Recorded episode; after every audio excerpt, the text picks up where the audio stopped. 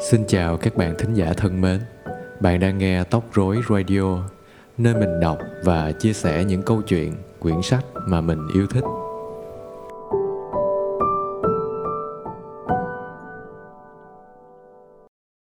Hôm nay chúng ta hãy cùng đến với tác phẩm Cái chết của con mực. Người ta định giết con mực đã lâu rồi.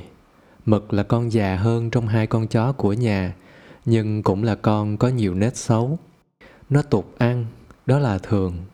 Nó nhiều vắt, ấy là đủ khổ cho nó. Nó, ấy là cái khổ của bọn ăn mày. Nhưng nó lại sủa một con gà gáy. Cái này thì không thể nào tha thứ được. Thoạt nhiên người ta định ngày chết cho nó vào dịp thanh minh. May cho nó hôm ấy bà chủ bị ốm. Rồi thì là tết tháng năm. Bỗng nhiên đứa con út của bà ương mình bà phải kiêng để lấy sữa lành cho con bú. Sau cùng, người ta nhất định thịt nó vào ngày rằm tháng 7, ai ốm thì mặc. Nhưng lần này con mực vẫn thoát nạn là vì có du. Người con cả xa xôi ấy vừa viết thư báo rằng chẳng bao lâu nữa sẽ về. Bà mẹ mừng như tìm được một vật quý bị rơi và bà nhất định lùi ngày xử con mực lại. Bây giờ thì Du về rồi, Chiều hôm qua con người phóng đảng ấy đã khệ nệ xách hai cái vali rất nặng bước vào sân, miệng mỉm cười và mặt đỏ. Cái nhà tranh, mấy cây câu hình như cũng đứng thẳng hơn để chào đón chàng. Rồi đến lũ em ầm ĩ đẩy màn chạy òa ra và bà mẹ mừng quá, khóc và cười. Nhưng kẻ lên tiếng trước nhất là con mực con chó già nua ấy rít lên cái thứ tiếng gà gáy của nó và chạy lại bên Du. Bà mẹ thét lên và lũ em chửi những câu thô tục. Du bỡ ngỡ nhìn mọi người. Hình như mẹ không được khỏe. Ồ, các em đã lớn cả rồi. Thanh, Tú, đứa nào đây? À, Thảo con chuột nhắt. Trông Thảo xinh quá nhỉ? À, con mực, vẫn con chó ngày ấy đây trông nó già tệ. Con chó đã nhận ra người chủ cũ. Nó đứng lặng vẫy đuôi, đầu cúi xuống, hai mắt nhèm ương ướt nhìn đất như tuổi phận. Du thương hại. Đó là người bạn lặng lẽ, thui thủi bên chàng những năm xưa khi đêm vắng, khi chàng ngồi nhìn răng mà mơ mộng. Chàng muốn cúi xuống vuốt ve, nhưng nó bẩn ghê gớm quá. Lông nó rụng từng mảng thịt trắng lộ ra, có nơi sần mụn nữa. Dáng điệu già nua, có vẻ buồn và len lén như phòng bị một cách yếu ớt. Không còn những cái vẫy đuôi mạnh dạn, những cái nhìn rất bạn bè và những cái hít chân vồ vập như khi một con chó đã vui và không ngờ vực. Dù thấy lòng nặng nặng, chàng đưa chân chạm khẽ vào con chó để tỏ tình thương. Con chó vẫy đuôi mạnh hơn nhưng len lén lánh ra dáng điệu của một kẻ sợ cố cười với cái người mà nó sợ.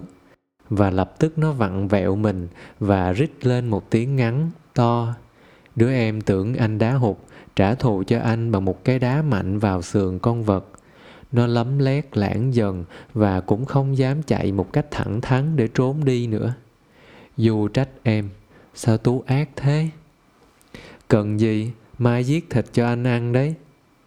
Dù thấy cái niềm vui đoàn tụ giảm hẳn đi một nửa. Hình ảnh con chó ghẻ với cái buồn, mơ hồ cứ lãng vãng trong óc chàng mãi mãi. Sáng hôm sau, lúc ăn cơm, chàng thoáng thấy nó đi qua. Cái đầu cúi mắt nhìn nghiêng như những người giả trá.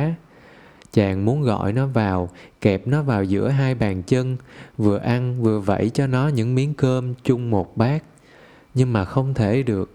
Dịu dàng quá là yếu tâm hồn. Mà ai hiểu được rằng mình có thể yêu thương một con chó bẩn ghê gớm như thế được? Bữa ăn xong, con hoa cầm bát cơm ra. Một tay nó xách cái thúng như để rồi xếp bát. Thấy được ăn, tất cả thú tính của con mực hoàn toàn nổi dậy. Nó nhảy tới, vẫy đuôi hết mõm, nhìn và đợi. Cơm vừa đổ xuống, nó vội vàng chuối mõm ăn ngay. Miếng chưa qua cổ thì cái thúng đã chụp quanh trên mình. Nó rít lên, vùng mạnh. Nhưng Hoa đã tì cả người lên cái thúng rồi. và con mực bị thu gọn vừa vặn đến nỗi không còn dãy và kêu được. Lũ trẻ con réo ầm lên. Người ta lấy sẵn dao thớt và để dây trói. Phần mở thúng đã đành phải về phần du. Ông chủ đi vắng, cả nhà chỉ có chàng là đàn ông, mà không lẽ đi mượn hàng xóm trói giùm một con chó đã úp gọn gàng, chỉ việc hơi hé cạp thúng lên. Hễ con chó thò đầu ra thì một đứa em đặt cây gậy lên cổ nó để chân chàng giận xuống. Nhưng tay chàng thấy run run và khi con chó vừa thò đầu ra thì nó đã quẩy luôn một cái mạnh, vùng ra được. Con hoa tủm tỉm cười, lũ em ngơ ngác nhìn theo con chó vừa ẳng ẳng vừa chạy ở ngoài vườn. Còn Du thì mặt đỏ như gất chín, chàng thấy mình yếu tay hơn cả con hoa. Có lẽ nào chàng lại dịu lòng hơn cả một người con gái, và tự nhiên chàng giận con mực. Người ta còn lo con mực sợ hãi mà đi mất. Quả nhiên, suốt ngày hôm ấy nó không về. Nó vẫn vơ ở vườn hàng xóm, lẫn lúc như một con chó trước khi hóa dại. Người ta tưởng đã mất toi, nhưng tối hôm ấy nó lần vào gầm giường, rồi Du lại nghe thấy cái thứ tiếng gà gáy của nó rít lên ở phía ngõ. Sáng hôm sau nó vẫn bỏ cơm, trưa cũng thế, và cứ thấy bóng người lại là nó cúp đuôi chạy mất. Dù thương hại, sai người đem cơm đổ ra vườn. Một lúc sau con mực lại gần, nó trong trước trong sau, đưa mõm rê trên những hạt cơm, rồi giật mình chạy thẳng.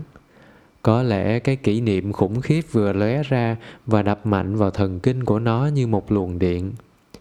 Dù thấy bồn chồn và vẫn vơ, thương, hối hận hay là thẹn.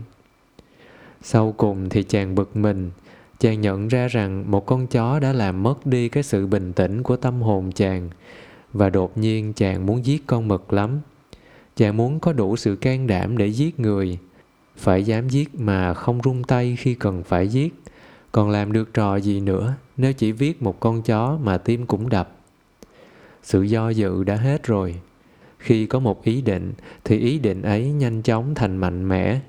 Dù thấy lòng cứng cỏi, đã có lúc chàng tưởng đến cái thú dí con dao vào con xúc thịt đang dãy đành đạch để máu ấm vọt vào tay. Và chiều hôm ấy, khi thấy con chó ở vườn thì chàng gần như mừng rỡ. Con vật khốn nạn, đói, sợ, đã mệt lử đi rồi. Nó hiện ngủ bên bờ dậu. Dù cầm cái gậy to, rón rén lại gần, nhưng dơ gậy lên, chàng bỗng thấy tim rung một cái. Chàng tưởng như ngạt thở, và dừng lại một giây nhìn con chó. Giấc ngủ của nó có lẽ đầy ác mộng, vì thỉnh thoảng khắp người nó lại giật lên. Dù thấy lòng quả quyết tiêu tán hết, nhưng con chó bỗng giật mình, Du hoảng hốt, vụt mạnh lên mình nó. Cái bụng nó thoát hẳn vào rồi lại phình ra như một khối cao su.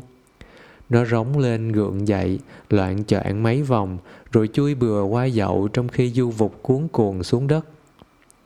Đêm đã khuya, Du lại nghe tiếng con mực rống lên. Chàng thấy toát mồ hôi và nhất định không giết con chó nữa. Nhưng trời gần sáng, chàng còn đương mơ mộng, thì đã nghe thấy tiếng con hoa gọi cuốn cuồng lên. Con vật khốn nạn không biết mệt mỏi thế nào mà ngủ quên đi ngay giữa sân, để đến nỗi con hoa úp được. Lần này thì người ta cẩn thận hơn. Hai ba người nắm vào hai đầu gậy tre đã ngán sẵn bên cạnh thúng rồi, thì con hoa mới hé miệng thúng lên. Thấy sáng, con mực nhô ra ngoài cái mõm ướt phì phì. Hoa nhích lên tí nữa, nhưng một gối đã tì sẵn lên thúng. Mực lách cả cái đầu ra, cái gậy đè mạnh xuống, con vật khốn khổ không còn kịp kêu. Đè chặt, thật chặt, đừng buông ra nó cắn đấy. Dù kêu lên như thế nhưng tiếng chàng đã hơi run run. Con chó phì một cái nữa, hơi thở thoát ra một nửa thì bị tắt. Cái gậy đè sát, mắt nó trợn lên, lòng đen ương ướt, cứ đờ dần, rồi ngược lên một nửa vào, rồi ngược lên một nửa vào trong mí. Lòng trắng đã hơi đục. Lúc Hoa trói cả chân trước, chân sau và buộc mõm lại rồi, thì con chó đã mềm ra, không còn cựa quậy nữa. Du nghẹn ngào, nén khóc. Xuân Du Hà Nội Tân Văn số ra ngày 14 tháng 4 năm 1940. Cảm ơn các bạn đã chú ý lắng nghe và nếu các bạn có ý kiến đóng góp hoặc yêu cầu thêm, vui lòng gửi về trang Facebook Mùa Tóc Rối. Cũng đừng quên bấm follow để không bỏ lỡ những số tiếp theo nhé. Còn bây giờ, xin chào và hẹn gặp lại các bạn.